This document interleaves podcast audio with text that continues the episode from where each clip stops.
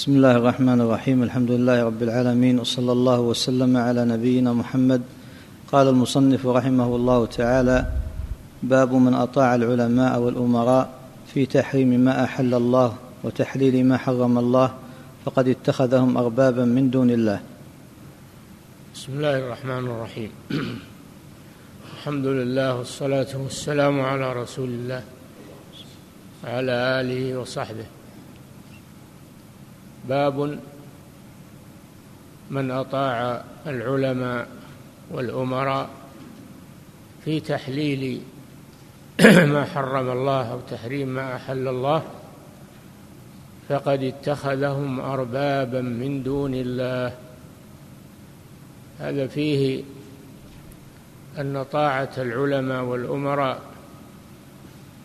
فيما يخالف شرع الله إنه شرك. لأنه اتخذهم أربابا من دون الله يعني أشركهم مع الله. لأن التحليل والتحريم حق لله سبحانه وتعالى هو الذي يحلل ويحرم.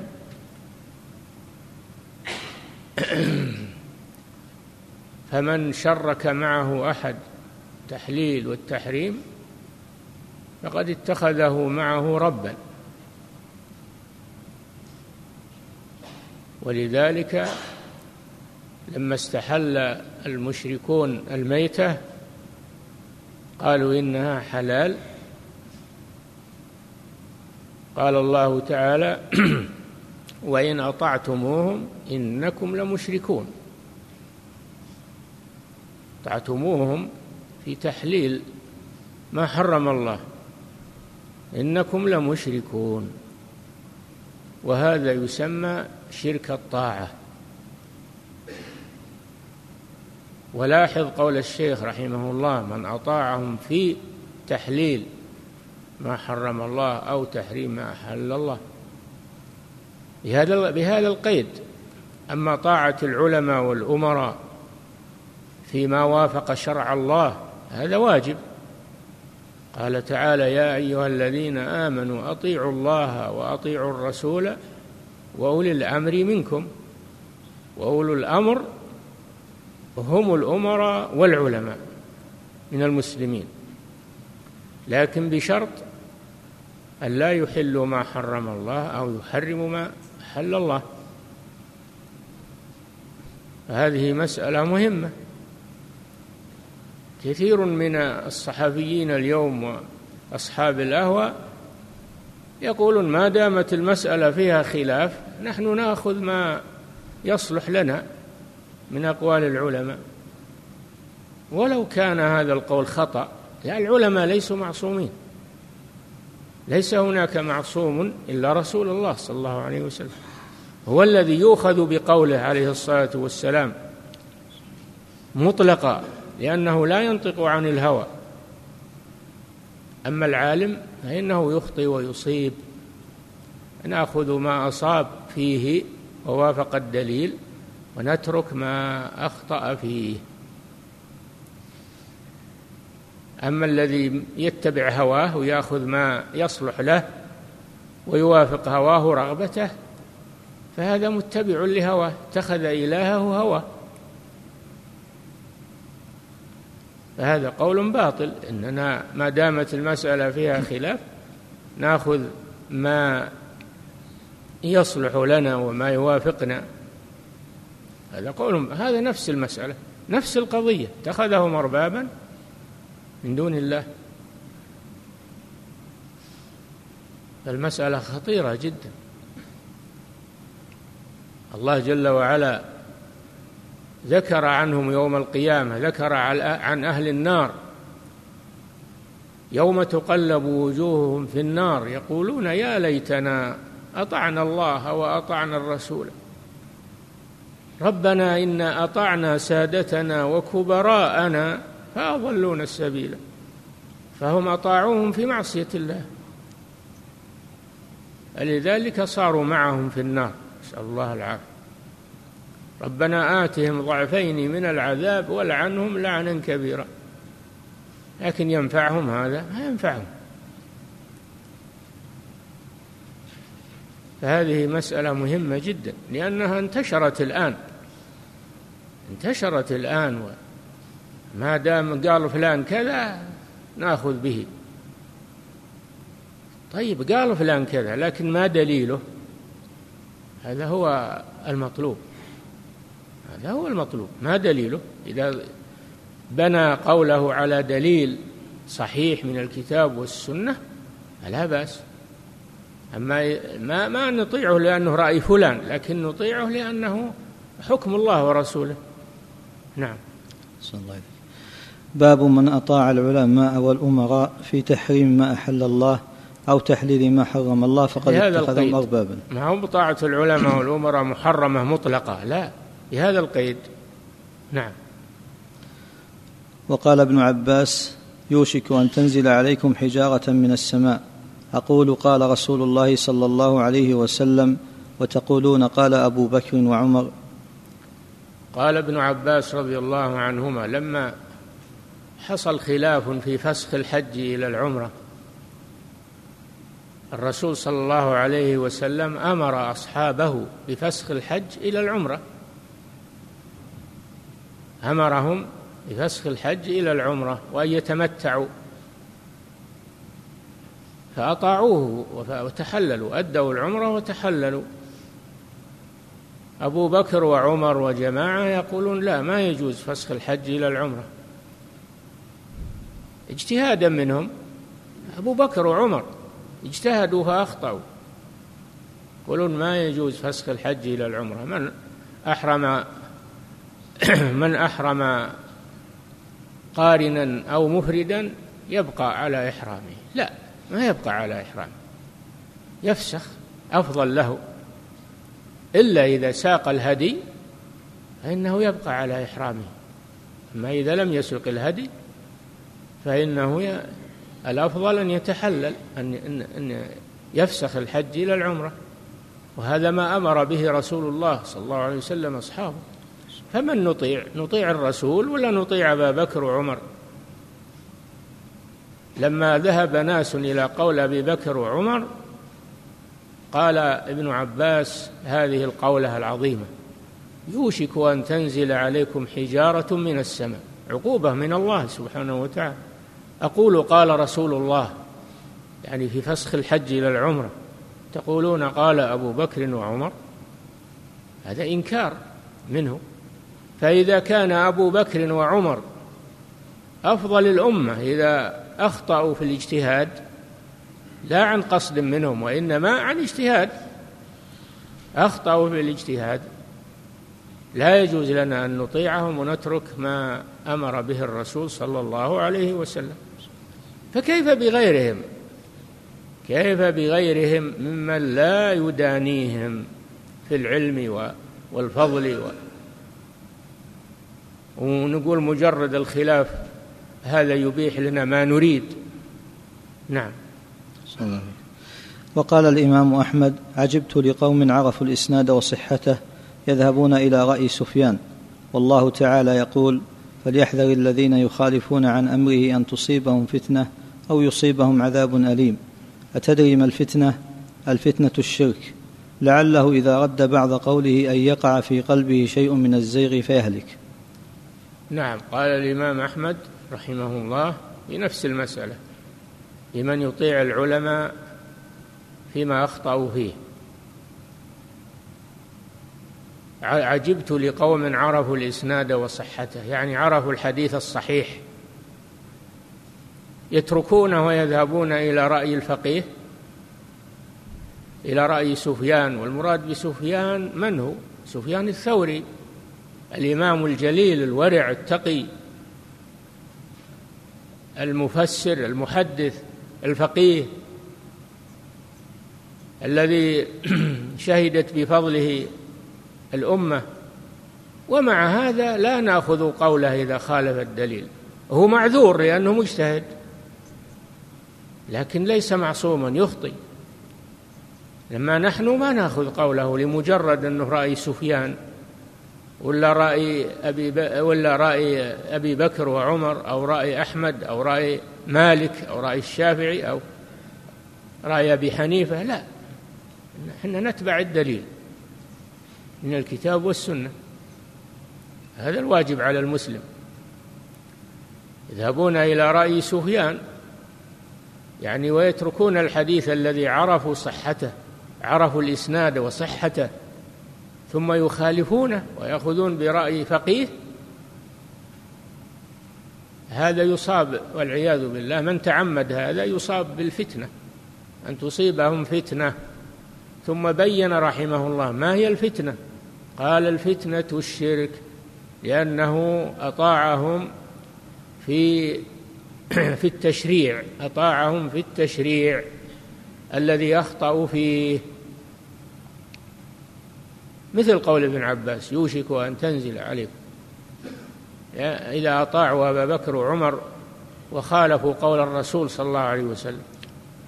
كذلك من أطاع رأي سفيان وسفيان وغيره من الأئمة يقولون لا تأخذوا أقوالنا حتى تعرفوا أدلتنا. لا تأخذوا من أقوالنا إلا ما وافق قول الرسول صلى الله عليه وسلم. قال الإمام الشافعي رحمه الله إذا خالف قولي قول رسول الله صلى الله عليه وسلم فخذوا بقول رسول الله واضربوا بقولي عرض الحائط. وقال رضي الله عنه إذا صح الحديث فهو مذهبي. إذا صح الحديث فهو مذهبي. فيؤخذ ما وافق الدليل. وقال أيضا رحمه الله أجمع العلماء على أن من استبانت له سنة رسول الله صلى الله عليه وسلم فليس له أن يدعها لقول أحد. هذا كله كلام الإمام الشافعي رحمه الله. والإمام أحمد سمعتم كلامه. أتدري ما الفتنة؟ الفتنة إلى قسمين إما فتنة شهوات كشهوة الزنا وشرب الخمر و أو شبهات والعياذ بالله هذه أشد هذه تكون في العقيدة. أما الشهوات فتكون في العمل والأخلاق و... وفسق تكون فسقا. أما هذه والعياذ بالله هذه في العقيدة يزيغ الإنسان. إذا ارتكبها الإنسان متعمدا يزيغ. أتدري ما الفتنة؟ الفتنة الشرك. الشرك في أي شيء؟ في الطاعة. الشرك في الطاعة. الفتنة الشرك. لعله إذا رد بعض قوله بعض قول الرسول صلى الله عليه وسلم وأخذ برأي فلان المخالف له أن يقع في قلبه شيء من الزيغ. وهو فساد القلب الزيغ فساد القلب فيهلك والعياذ بالله. فهذا يسبب الزيغ. شوف اللي ياخذ أقوال العلماء دون دليل لأنها توافق هواه يصاب بالزيغ. ولهذا يقول العلماء من تتبع الرخص تزندق. والرخص المراد بها أقوال العلماء. أما الرخص التي شرعها الله كالقصر في الصلاة في السفر والإفطار في رمضان والجمع بين الصلاة بين الصلاتين. هذه رخص شرعية. لكن الرخص المراد بها اللي يتبعها يتزندق أقوال العلماء المخالفة المخالفة للدليل. هذا الذي يتزندق لأنه يخرج من الدين والعياذ بالله. ولهذا يقول الشاعر العلم قال الله قال رسوله. قال الصحابة ليس خلف فيه. ما العلم نصبك للخلاف سفاهة بين النصوص وبين قول فقيه؟ ما يصلح هذا. نعم. عن عدي بن حاتم رضي الله تعالى عنه أنه سمع النبي صلى الله عليه وسلم يقرأ هذه الآية. اتخذوا أحبارهم ورهبانهم أربابا من دون الله والمسيح ابن مريم. وما أمروا إلا ليعبدوا إلها واحدا لا إله إلا هو سبحانه عما يشركون. فقلت له إنا لسنا نعبدهم. قال أليس يحرمون ما أحل الله فتحرمونه ويحلون ما حرم الله فتحلونه؟ فقلت بلى. قال فتلك عبادتهم رواه أحمد والترمذي وحسنه. قال الله جل وعلا في اليهود والنصارى اتخذوا أحبارهم ورهبانهم أربابا من دون الله والمسيح ابن مريم. الأحبار الأحبار هم العلماء والرهبان هم العباد. الأحبار في اليهود والرهبان في النصارى.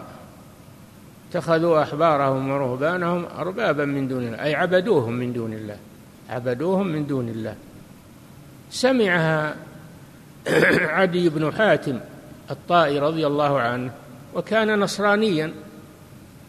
كان على دين النصرانية هو وأبوه حاتم وأهل طيء كانوا على النصرانية قبل الإسلام. وحاتم مات على النصرانية. أما عدي رضي الله عنه ابنه فإنه أسلم أدرك الإسلام وأسلم وحسن إسلامه وصار قائدا في الجهاد في سبيل الله رضي الله عنه. لما سمع هذه الآية قال يا رسول الله إنا لسنا نعبدهم. يعني لسنا نصلي لهم ونسجد لهم ونركع. لهم ونذبح لهم. هذا اللي فهمه عدي رضي الله عنه. فهم أن اتخاذهم أربابا من دون الله أنه عبادتهم بالركوع والسجود وغير ذلك. فقال له النبي صلى الله عليه وسلم مبينا معنى الآية أنها ليس كما فهمها عدي. أليسوا يحلون ما حرم الله؟ فتحلونه ويحرمون ما أحل الله فتحرمون؟ قال بلى. أقر أقر عدي رضي الله عنه بهذا الفعل من النصارى. قال فتلك عبادتهم. وهذه هذا الشرك الطاعة. شرك الطاعة لأن التشريع حق لله هو الذي يحلل ويحرم. ولا يتدخل معه أحد في ذلك. فمن أشرك معه في التحليل والتحريم أحدا فقد اتخذه ربا. اتخذه ربا والآية واضحة في هذا. فعلى هذا هذه النصوص كلها تدل على أنه لا يجوز أن يؤخذ بقول المخالف المخالف للدليل مهما كانت منزلته وهل يخالف الدليل أهل العلم؟ نعم يخطئون. هم يخالفون عن تعمد. المجتهد يخطئ ويصيب. قال صلى الله عليه وسلم إذا اجتهد الحاكم فأصاب فله أجران. وإن اجتهد فأخطأ فله أجر واحد. لكن لا نتابعه على الخطأ. هو مأجور على اجتهاده. ولا يأثم على مخالفته الحق لأنه لم يتعمد. أما نحن فلا يجوز لنا أن نأخذ ما أخطأ فيه لأنه يوافق رغباتنا ولا رغبات فلان ولا علان. ما يصلح هذا. نعم. صلى الله عليك فيه مسائل. نعم في هذا الباب في هذه النصوص مسائل. نعم. الأولى تفسير آية النور. تفسير آية النور كما فسرها الإمام أحمد رحمه الله في قوله عجبت لقوم عرفوا الإسناد والصحة يذهبون إلى رأي سفيان. يعني يتركون الحديث الصحيح ويذهبون إلى قول الفقيه. لأنه يوافق هواهم ورغبتهم. أما الدليل ما يوافق رغبتهم. نعم. الثانية تفسير آية براءة.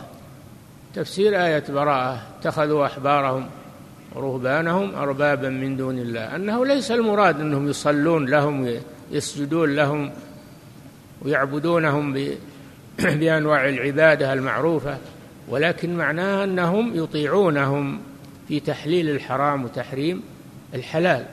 تشريع. يطيعونهم في التشريع. أم لهم شركاء؟ شوف أم لهم شركاء؟ شرعوا لهم من الدين ما لم يأذن به الله. فدل على أن اللي يحلل ويحرم بدون دليل أنه اتخذ نفسه شريكا لله سبحانه وتعالى. نعم. الثالثة التنبيه على معنى العبادة التي أنكرها عدي. أنها عامة أن العبادة ليست مقصورة على الصلاة والصيام وال وأنواع العبادة المعروفة بل تشمل أيضا التحليل والتحريم التشريع. نعم. الرابعة تمثيل ابن عباس رضي الله تعالى عنه بأبي بكر وعمر وتمثيل أحمد بسفيان. وهم من أفضل هؤلاء من أفضل هؤلاء هم أفضل الصحابة وسفيان ثوري من أفضل العلماء. ومع هذا من أطاعهم فيما أخطأوا فيه من الاجتهاد فقد اتخذهم أربابا من دون الله. ويستحق أن تنزل عليه حجارة من السماء. نعم. الخامسة تغير الأحوال إلى هذه الغاية. حتى صار عند الأكثر عبادة الرهب الرهبان هي أفضل الأعمال وتسمى الولاية.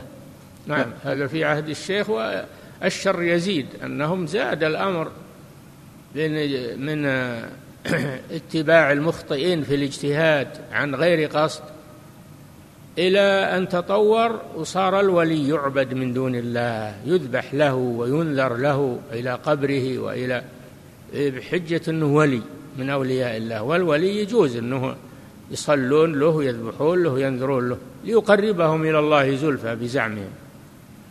تطور الأمر. نعم. حتى صار عند الأكثر عبادة الرهبان هي أفضل الأعمال وتسمى الولاية وعبادة الأحبار هي العلم والفقه. هي؟ هي العلم والفقه. هي العلم والفقه. العلم والفقه ليس بأخذ أقوال المجتهدين من غير تمحيص. العلم والفقه هو اتباع الكتاب والسنة. هو اتباع الكتاب والسنة. هذا هو العلم والفقه. أما اتباع أقوال الفقهاء من دون تمحيص لها ومعرفة لدليلها فهذا ليس علما. هذا هو الجهل وهذا هو التقليد الأعمى. هذا هو التقليد الأعمى. اتخذوا أحبارهم ورهبانهم اربابا من دون الله. هذا يسمونه التقليد الأعمى. نعم. ثم تغيرت الحال إلى أن عبد إلى أن عبد من دون الله من ليس من الصالحين. بل إنهم ما اقتصروا على عبادة الصالحين والأولياء بل أطاعوا عبدوا من هو من أولياء الشيطان. عبدوا من هو من أولياء الشيطان. من أصحاب السحر والمخاريق الشيطانية ويقولون هذه كرامات كرامات تدل على أنهم أولياء ولم يعرفوا أن هذه ما هي بكرامات هذه خوارق شيطانية ما هي كرامات. نعم. ثم أيضا لو كانت كرامات ما يجوز أن يعبد من جرت على يده. نعم. وعبد بالمعنى الثاني من هو من الجاهلين. نعم من ليس عنده علم أصلا. إذا كان من أطاع أبا بكر وعمر في اجتهاده في مسألة فسخ الحج إلى العمرة وخالف قول الرسول صلى الله عليه وسلم فيه ما فيه من هذا الوعيد فكيف من اتخذ جاهلا متعالما لا يعرف شيئا اتخذه إماما له؟ الأمر أشد في هذا. نعم. باب قول الله تعالى يكفي. والله تعالى أعلم وصلى الله وسلم على نبينا محمد على آله وأصحابه أجمعين.